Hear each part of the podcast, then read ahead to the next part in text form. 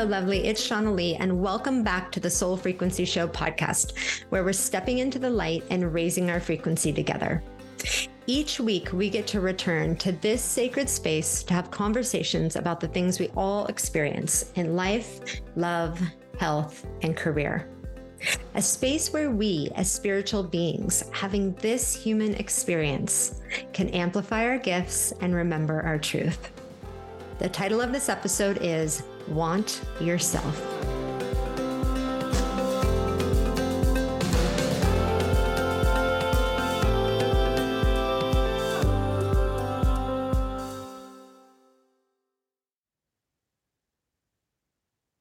So, my guest today, Katie and I had a great conversation, which I'm just about to share with you about many things, but namely about who we are as our true self, how we eliminate some of that negative self talk, and how we get to know ourselves as our soul being, not all the layers or the personality or the things that happened in our life, but like, who are we really? And exploring that as we all are at this time. If you're listening to this podcast, I guarantee you're having some level of exploration on like, who am I really?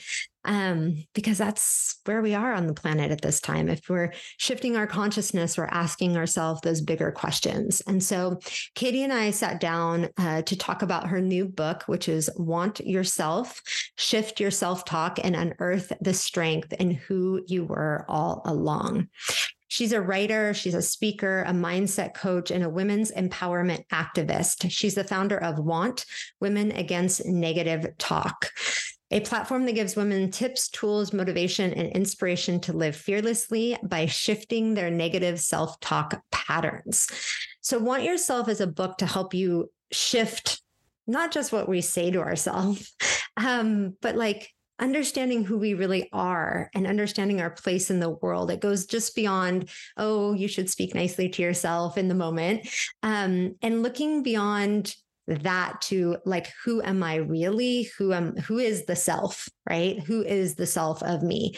And it's giving you a strong base to help you make these shifts for the long run. Katie has over a decade of experience in the wellness space and almost two decades in public speaking and performance. She's spoken nationwide for south by southwest and at lululemon. She's done corporate workshops and creative nonprofits talking about self-confidence living fearlessly and shifting the emotional dna that's helped shape our negative self talk patterns.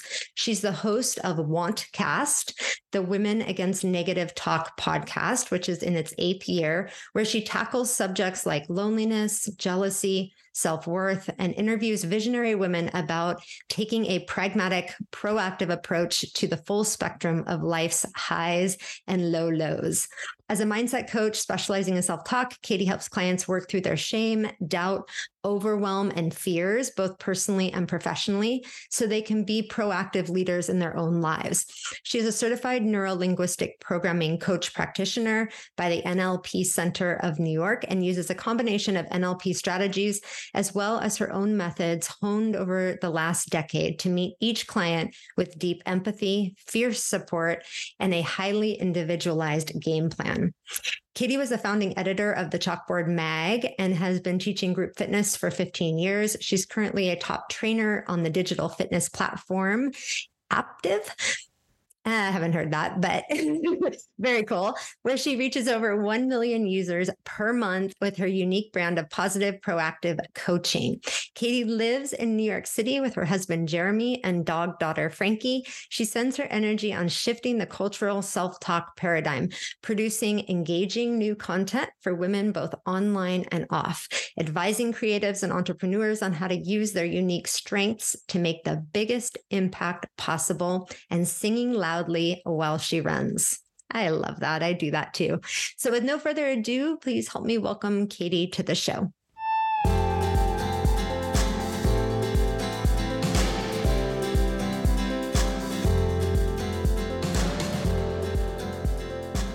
Katie, welcome to the show. We're so happy you're here. Thank you so much for having me. I've been looking forward to this all morning. Yes, I'm I'm so excited to dive into this. You know, there's so many things we've been doing this for so long. There's so many things we've talked about on the show. Um, but I think this aspect of self-talk and this aspect of like what goes on in our heads and and I know a lot of times we're not even aware of some of the things that are going on in our head. You know, it's like an automatic record and we, we and we have to become aware of that. Um but we're talking about your new book, which I'm super excited and we're going to dive into that. But before we do that, take us back to, you know, maybe 10 years ago. Like where were you 10 years ago? on your journey and and what has started to evolve over that 10 year time like if you look at the last 10 years of your life and you say what has that evolution been for me like what is the first thing that kind of comes to mind oh my goodness i mean to be completely honest the first thing that comes to mind is 10 years ago i met my now husband uh, and that was that was something that happened against against my will. I was on a dating app that a friend of mine forced me to join with her. Um, I was not into dating. I had been single for the five years beforehand. So, you know, the majority of my 20s. And my friend basically said to me, Look, we're going to go on a lot of bad dates and we'll get a glass of wine and talk about it after. But really, what this is about is about meeting the universe halfway because you are so focused on your path, which is incredible. However, what I see in you as a very close friend of yours is that you've kind of put on blinders. And if you stay on the course that you're in, I would hate for you to miss out on all of basically the surprise and delight that the world has to offer for you. So, this is not about going on a date or meeting your person. This is about signaling to yourself that you are willing to step out, be courageous, and trust yourself in the unknowns. And, you know, just so happens that that led me to meeting my husband and uh, you know, moving to New York four years after. And as they say, the rest is history. Really, I think when I think of the last 10 years, it has been a process of doing exactly that, of learning how to take that self trust that I had started to cultivate before that and really letting it live out in the world. And that is something that wasn't like a before and after switch. It really was something that was built in the micro moments, like I talk about in the book, throughout all of those years, throughout different coasts, throughout different people that I met. Um, and that really has all led me to not just where I am today, but I think who I am today, which is more important and frankly more interesting to me. It's so beautiful. You know, it's interesting. I think it's the perfect time to be having this conversation. I don't know. Are you into astrology at all? Oh, 100%. okay. So there's like so many planets in retrograde right now. Um, at the time that you and I are having this conversation, like I think like seven planets are in retrograde, which mm. you know, some people think retrograde's this time of like, oh my gosh, it's awful, don't do anything. Like it's chaos, you know, you have to stop your whole life. And I don't really believe that, but I believe it it's a, a great time to like look within, right? It's a time to kind of get quiet and to kind of reflect on okay what are the things that i've been through you know what's this journey been to kind of connect the dots between things and so i've been doing a lot of that and it's so funny because you know sometimes we have these times in our life where we're very like ah out there in the world doing their thing da da da. And then we have times you know and astrology you know can really tell us some of these times that call us to go within. And I think, you know, just in my own personal life, like I've been thinking about, and it was so funny because as I was reading your book, I was like, you know, things come into your life at the right time. Because I was thinking about like, where do some of these beliefs come from? And like what are the beliefs? Because we live out of these beliefs. We live out of this way that we talk to ourselves Mm-hmm. But we don't always like even know it's a belief, right? Like sometimes it just feels so solid, like this is just who I am. And this is the way I see the world, or this is the way I see this, you know, particular experience. But we don't even question those. And so as long as I've been doing this and that you've been doing this and on this journey, you still find these new places, right? Where you're like, oh, let me think about this. And so it's been a time of for me where I've been like having these aha moments. And it's so funny because like you have them and you go, how have I never seen this before? Or how did I not, you know, realize this? Like I look at all these things all the time, but I feel like they come up at just the right time. And so, you know, I think your book, Want Your Self, is a great, like, kind of read, particularly, you know what I mean, in these times when, like, we're really evaluating and looking at ourselves. And so how like did that start to occur for you where you started to say like what is this self-talk within myself? Like start becoming aware of this. And then i know your whole world you're in this right conversation all the time. But like tell us about your journey with this. Yeah. So i think that it's probably useful right at the get-go to tell people who are listening how I define self talk because a lot of people think of self talk and they jumped to they jump to negative self talk. They jump to the phrases that we say about ourselves that are less than helpful really they're they're hurtful on levels that we don't even realize sometimes like you just mentioned self-talk i define it as it is the story that we tell ourselves 24 7 as we walk through the world. So, sorry, my dog is barking. That's okay. We we love having dog guests on the show too. oh, fantastic! I was like, you can edit her out. She can be a guest star. Um, Anyway, self talk is the story we tell ourselves about ourselves as we walk through the world. And that can be everything from the biggest compliments that we give ourselves to the things that we say about ourselves that are rooted in self doubt or fear. But at the end of the day, it is a story that we are telling ourselves. And a lot of times for for many of us, it might not show up as talk to begin with. So there's actually a whole subset of people, which fascinates me because I am not this person, who speak to themselves not in words, but in feelings and in stories and in images. And what we do when it comes to self talk is we'll attach the most emotional word or phrase that we can think of to those more abstract feelings or images. And a lot of people, they experience both, right? They experience the inner monologue and they experience the more obtuse, abstract feelings or sensations. I realized that self talk and particularly negative self talk was something that affected me in my life so deeply. When I was in my early 20s and I was hoping to, I'm not going to say recovering because that wasn't happening yet, hoping to recover from a whole host of eating disorders, body related disorders, which really are mental illnesses. And this was in the early 2000s. And so the way that we speak about mental health right now, um, you know, it's wonderful that we have so much conversation and so much nuanced language to speak about it right now. That was not the case in the early 2000s. And when it, especially when it came to eating disorders, it really was about what seemed typical and who it affected typically. So talking about anorexia, bulimia, and talking about, you know, being a certain weight, practicing certain things. I was like many people who struggle with those types of mental illnesses, I didn't fit those boxes. However, I was hyper self aware.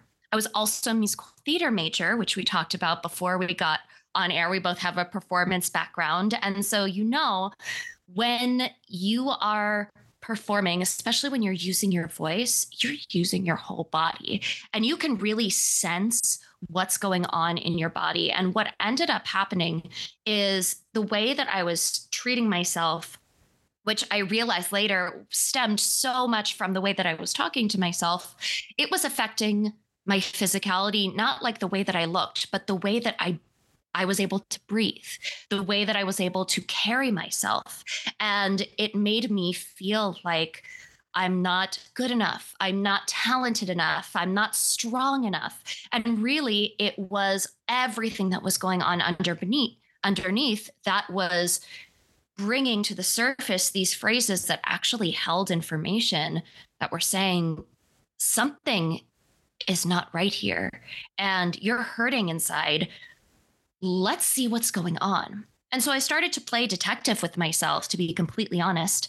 And I started to realize that the way that people around me, women and otherwise, people in my life and the media, I'm talking about everybody around me, the way that they spoke was with uh, an air of negativity that was so subtle that it was what I now call casual negativity. It's the negativity that we use that we almost are emotionless about, right? Like we'll say, I hate myself the way that I would say the sky is blue. And I realized that I had internalized this throughout my entire life. And so when I got into a situation where I felt so lonely, so out of control, so figuring out who I was, as many of us are in our late teens and early 20s and beyond, that was what I had to lean on. And so what happened is as I was doing this detective work within myself, I also realized that there was no place for people, particularly women, to go to that really explored what's at the root of our self talk and how do we shift it in a real lasting way. And that sort of sparked all of the work that I do, you know, 15 years later now. It's so beautiful. A story comes up for me that I think is so interesting because, like, you can go back and say, when did this all begin? Right? Like, when did I form a belief? Or, like you said, you know, you're around women that are saying different things and you're kind of like absorbing that viewpoint, right? Or that energy or mm-hmm. that belief system.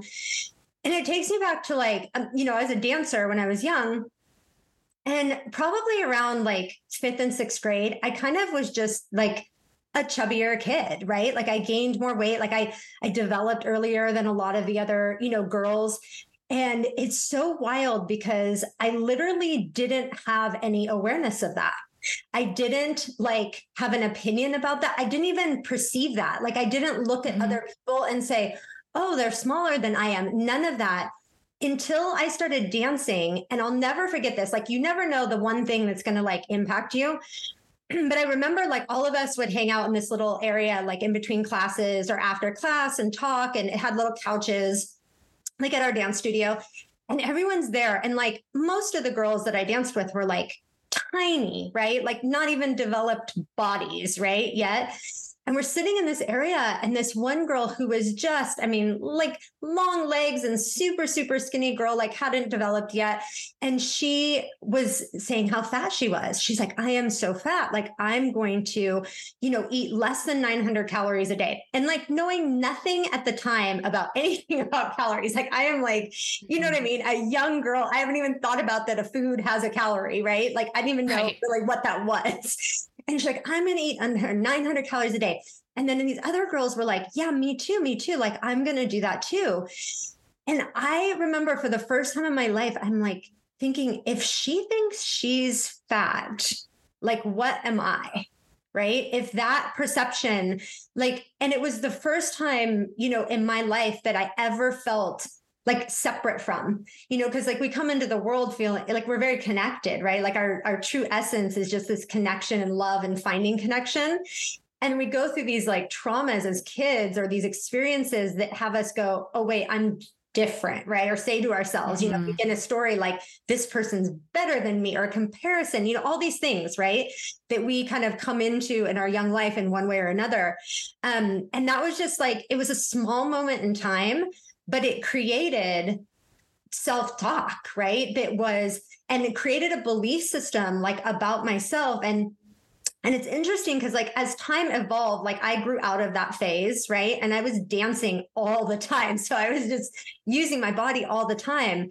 But that, like, moment never left, right? And that, like, feeling of you know, like something's wrong with my body or I'm different or I have to try, you know what I mean, to be this, which I think in any type of performance art can really be a thing, right? Like I don't have mm-hmm. a good voice or I don't, you know, whatever somebody does, right? Like somebody else has something better and they're getting more jobs or they're getting more this. I mean, it's I think it's a thing, right, in the community of performing arts. Um, but it's interesting that I look back on that and I'm like, I had no perception or discussion or feeling or anything going on prior to that moment in time. And how these, you know, moments that we have or being around like a group of people who had a certain belief system, like I adopted that conversation in my head. 100%. Yeah. And I mean, there's two parts to that. There's one, we are hardwired with negativity bias to look out for negativity in our lives. And also, there are studies and there's research that's been done that we as humans bond closely over negativity. So, whether that is a shared enemy or like the casual negativity that I talked about before, like this is part of how we feel like, oh, it's an easy way to connect. But I really I, I want to double tap into what you said about the people around you talking about their bodies and not talking about your body and who you are, but talking about themselves.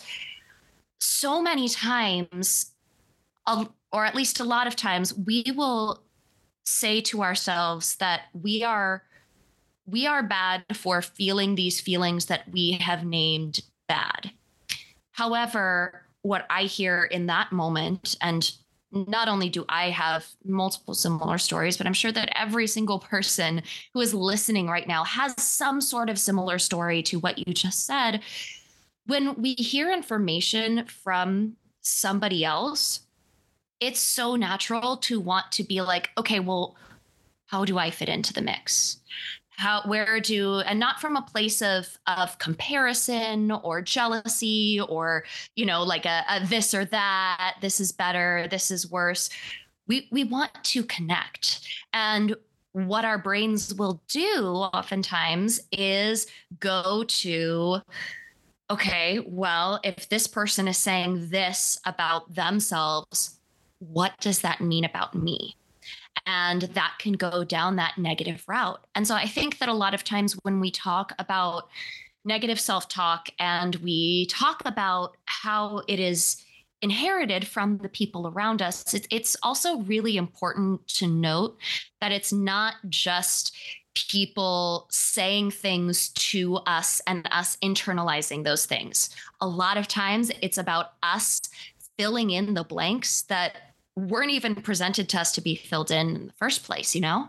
Yeah, exactly. And even like there was a sense of like I want to belong too. Like if you're eating 900 calories a day, like I should want to do that, right? Like because right. you want to be a part of like the group of people. Like, oh, this is a good idea. I don't even know what this means, right? Mm-hmm. But but I will try to figure this out, right? And I right. will do this too to be part of the group. And it's such a great point that you say because like I think many times we think it's like just what people are saying to us right mm-hmm. that's influencing that and it's not it's so much of what we are picking up and then perceiving in whichever way we perceive it in our mm-hmm. environment like we we make the meaning we extrapolate out from like oh this is going on in my environment what does this mean right? Yeah. about me? What does it mean about the environment? What does it mean about life? What am I supposed to believe here? And then, you know, if three people are in the same situation, they're going to all believe different things or think different things, perceive it in a different way. It's so fascinating. And I want to also mm-hmm. give like airtime to to like the the parts that we might say are more positive or feel more positive, like parts of our story or things that are kind of our strong suit in life, like the beliefs and the things that we say to ourselves about areas that I guess someone might report and say, oh, this is a great area of my life, or this I'm really successful at, or this I feel really good at. Is there any like research that, or just from your working with people for as long as you have, like, is there more airtime for like one aspect than another? And like what is the difference between how we self-talk about things that we perceive as like good or that we're successful at versus the things that we perceive as negative? Mm, that is a great question.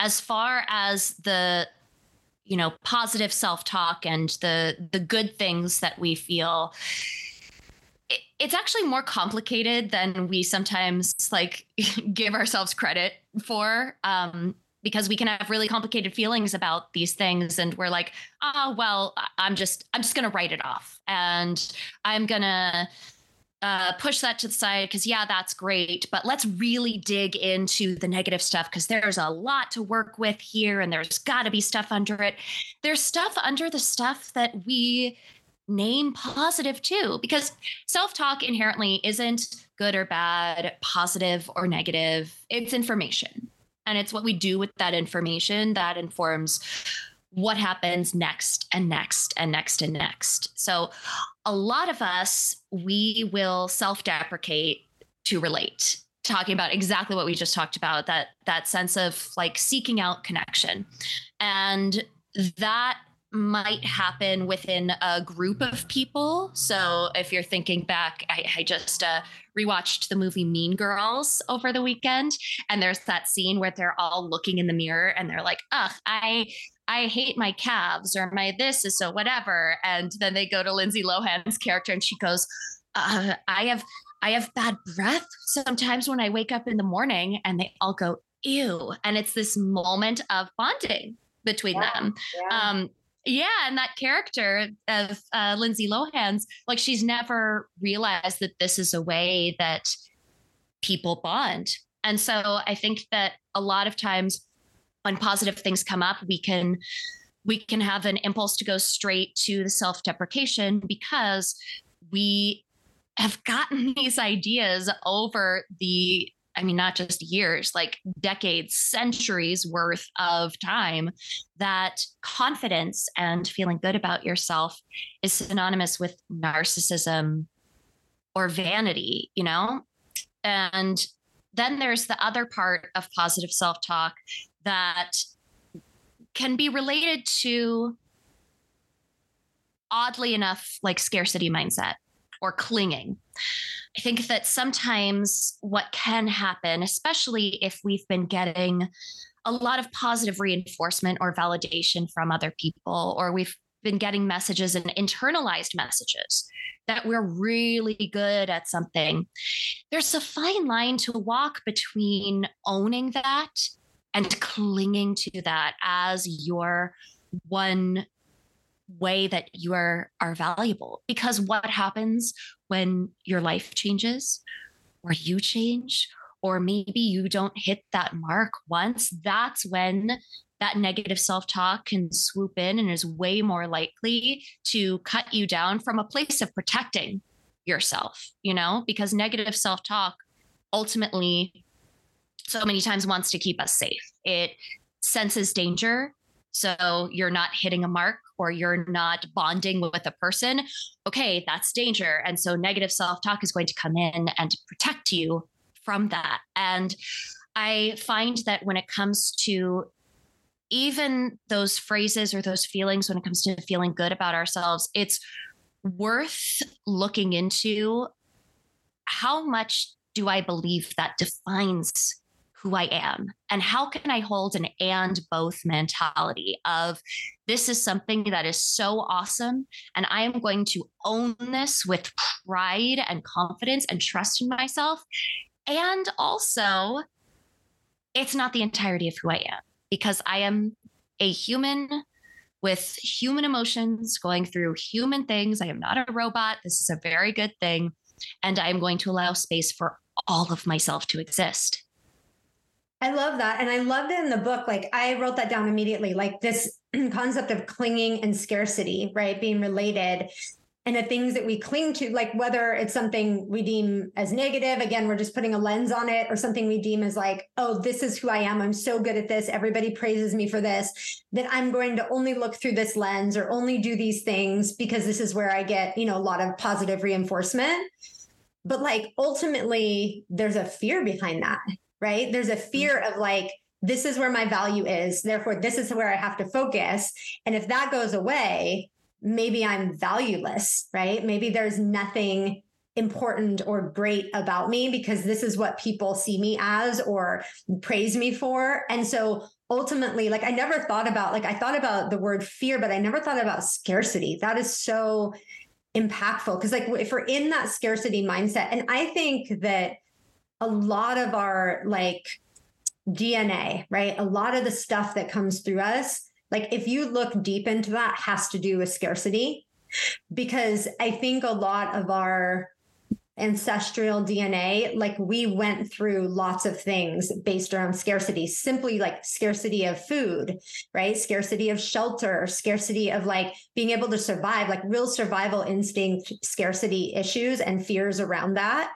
And so I feel like that shows up in different people's lives in different ways. But like when I'm looking, you know, into kind of like the many lives and the many different experiences of a person like there's a lot of scarcity that runs through yeah. our programming and and it's tricky right like how it shows up in people's mm-hmm. lives and like it's tricky i think for people to see that ultimately when you peel back the layers what's really there is that like scarcity feel that feeling right we've all had it like we've all had that mm-hmm. feeling where it's like it almost makes you like, you know, like stop breathing when you feel a sense of scarcity. And I think it's really important to like look into that. Like I love that you talked about that in the book. Oh, I'm I love that that stood out to you. And that's something, you know, scarcity, fear, you mentioned fear. I mean, like you said these are things that and and habits and ways of being and ways of thinking that we've developed to help us out. Like, if there is food scarcity and you are feeling that, then you are aware and you're able to say, okay, how can I get sustenance? I need to get sustenance because there is not enough here. And whether that, you know, going back going back centuries to different different famines where people were were immigrating to different parts of the world where they could find those basic level needs to you know what we see today in our day-to-day lives of okay i'm feeling like um, there's no food in the fridge. I see that there's no food in the fridge. Okay I, I i need to go to the market you know? Like scarcity isn't a bad thing to to notice and for it to come up in you. I'm very mindful of not villainizing a certain mindset or way of being and way of feeling. Um, not to say that there's like good behind everything per se, but there is intention behind everything. And so I think that exactly what you said, being able to look into what is actually behind what you're feeling and uncovering and unearthing what's underneath all of that, that is so important because you might find like, oh, wow, there actually isn't enough of this thing and I need to go fill that. Or it might be like, oh, I have been made to believe, or I've developed conclusions that there isn't enough of this thing, or there's not enough, whether whether that's love or uh, job opportunities or you know comparing yourself to someone else. I know that this is something that i felt especially when i was you know a teenager and finding my place and uh, you know finding my different friend groups i thought oh well if this person loves this person, then maybe they're not going to be friends with me anymore because they're getting everything from that person. You know, yeah. there's so much to dig into and so much good information that can be found if we just sort of like pop the hood of what we're feeling and take a look at the mechanics underneath. Yeah. And I love your point about there is nothing like inherently. Uh, like most of the time when we're digging through some of what we're talking about, like bad or good, if you can hold it in a place of just like valuable, right? Because if we feel a sense of fear or scarcity, like that might just need to be expressed and felt, right? Instead of like holding it in or trying to run from it. Like sometimes, like courageously just being able to be with the feeling is like enough to start to release that energy so that we're not so panicked about whatever that thing is that we're panicked about. And mm-hmm. and then the other side of that immediate like oh i can't breathe. I can't feel this. And the other side of that is like oh i can actually do something about this right? Like there's a different choice maybe i want to make or you know a different like place i can go or thing that i can experience other than what's making me feel like I can't breathe. But we never get to that next place if we can't just be with it, right? And feel yeah. it, it, right? And let it process through. If we're bumping up against things and then running, then we never get to the gold, you know, in the awareness of what's on the other side of that. So I just think that's awesome. I love that you dive into that. And I want to talk about because I have a grandmother who had such an important, you know, part in my life and role in my life. And I think a lot of times too, there are certain things that um, skip generations. So like it's not um, it's it's probably pretty common to have connections with like you know from grandchild to grandparent and things that like you know kind of understandings that maybe you know you don't have with your actual parent or that they didn't have with their parent like that type of thing. So you talk a lot about your gammy you call her in the book. Um what are the gifts? Like i don't want to give away all the stories that you tell in the book but like what was the impact of her on your life and what were the gifts that she left you with you know, it's so interesting to me when I am asked about my grandmother and uh, who's who passed away some years ago. She passed away actually right before the pandemic. Um, and I think back and I think of like, okay, well, what are the what are the lessons? And when I think of like what she actually taught me, because a lot of people say, well, my grand my grandparent always told me to do xyz um, this is not in the book but she actually she would always say to me once i got home from a vacation or had a great experience she'd say uh, make sure that you write it in your journal. And she would always always say that. And i have i mean i'm looking at them right now. I have journals upon journals upon journals. And that has really helped me keep the story of my life present for myself, not just in the future when I'm looking back on it, but in the moment, it really helped me process the moment that I was in. And, you know, I don't know if I would have done that as regularly if she hadn't told me that as regularly. But when I think of, besides like what the lessons that she actually taught me, when I think of the lessons, it's more of what I drew from her mainly after she passed away because i think that sometimes when we are when we're so close to people for literally the entirety of our lives and, and then we're gone they're gone we sometimes can have difficulty of like you know they say that hindsight is 2020 right? Like we we can't have hindsight in the moment. And so we're in the moment with these people that are having a huge effect on us.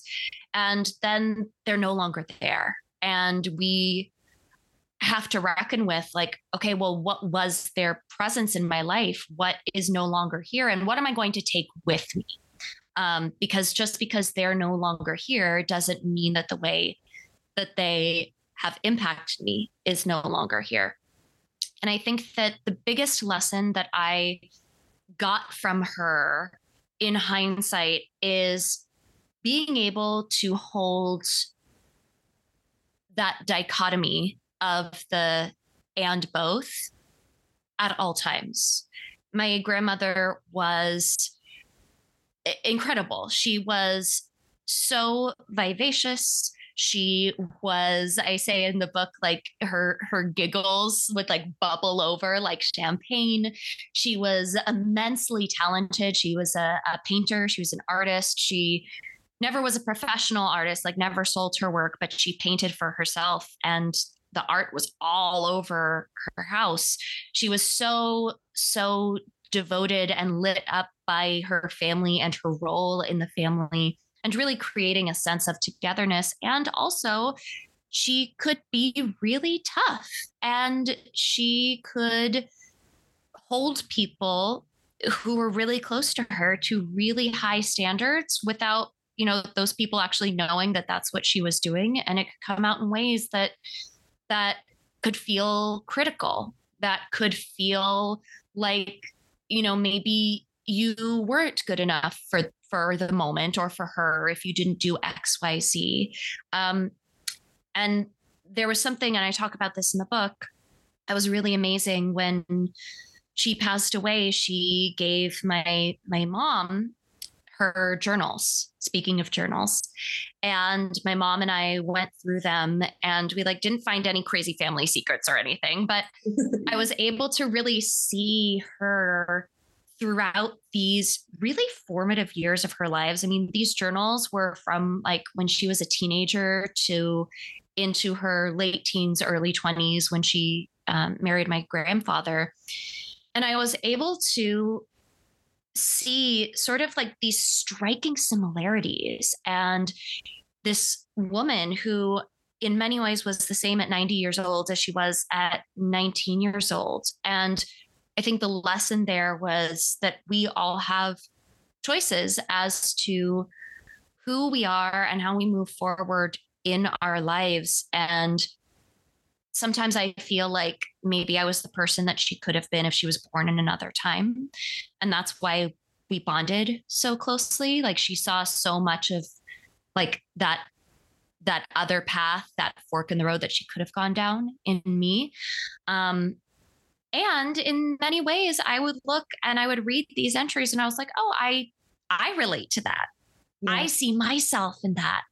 And I think this idea of no one thing is just one thing is something that really sticks with me at a very deep level when I reflect on my grandmother and the way that um, you know she continues to impact my life now because again just because she's gone doesn't mean that our story together has ended yeah, I love that. That's so beautiful. And to be able to see the person before anybody knew her, really, before she was a mom, right? Before she was mm-hmm. a grandma, like that's so fascinating. My grandma left poetry. Um, and I you know she was she wrote poetry like throughout her life and she left them for me and i made books for like our whole family but it revealed so much of like who she was in those younger years like before any of us knew her you know she had a whole world before any of us were a part of her life and so it was just really it's fun to like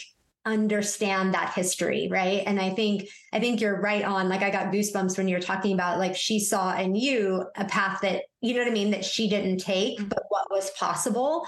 And isn't that like what we ultimately want is for you know our like next generations to be able to forge an even you know brighter path or to like learn that next evolution of humanity and to be able to like live that out? I mean it's so beautiful to think about that. And you are definitely you know that for her. And like and and i feel like she's felt such immense joy watching your life unfold um and just being able you know whether she was able to fully express that or not like i just feel like that was really present for her. Um yeah and so, yeah, it's a beautiful connection. So I love that. And there's so many personal stories you share in the book that I just think really help us as readers like get to know you and get to know, you know, the why behind your work, which I think is really special. And um, the book is called Want Your Self, Shift Your Self-Talk and Unearth the Strength in Who You Were All Along. So tell everybody where they can connect with you and find you online. Yes. So, first of all, thank you so much for having me. This was so much fun. This is one of the earlier interviews that I'm doing that's based in the book and that involves someone who has read the book. So, this has been so wonderful and so thrilling for me. Um, if people are are listening and they want to find more, they can head to womenagainstnegativetalk.com for all of the tips, tools, motivation, inspiration to shift your self talk patterns. Um, that platform, it, it launched in the version that it's in right now in 2015. So there's a large breadth of information and resources there. They can also find me on Instagram at Katie Horwitch. It's just my name. They can find my podcast, The Wantcast, on iTunes, Spotify, wherever they listen. And of course, they can find Want Your Self, Shift Your Self Talk, and Unearth the Strength in We Were All Along wherever books are sold. Perfect. Thank you so much for for hanging out. It was so fun to get to know you. We have so many personal connections we chatted about before we jumped on here. So this has been a wonderful way to start my morning and just appreciative of you putting all this beautiful work out into the world. Oh my gosh, thank you so much. Thank you so much for having me.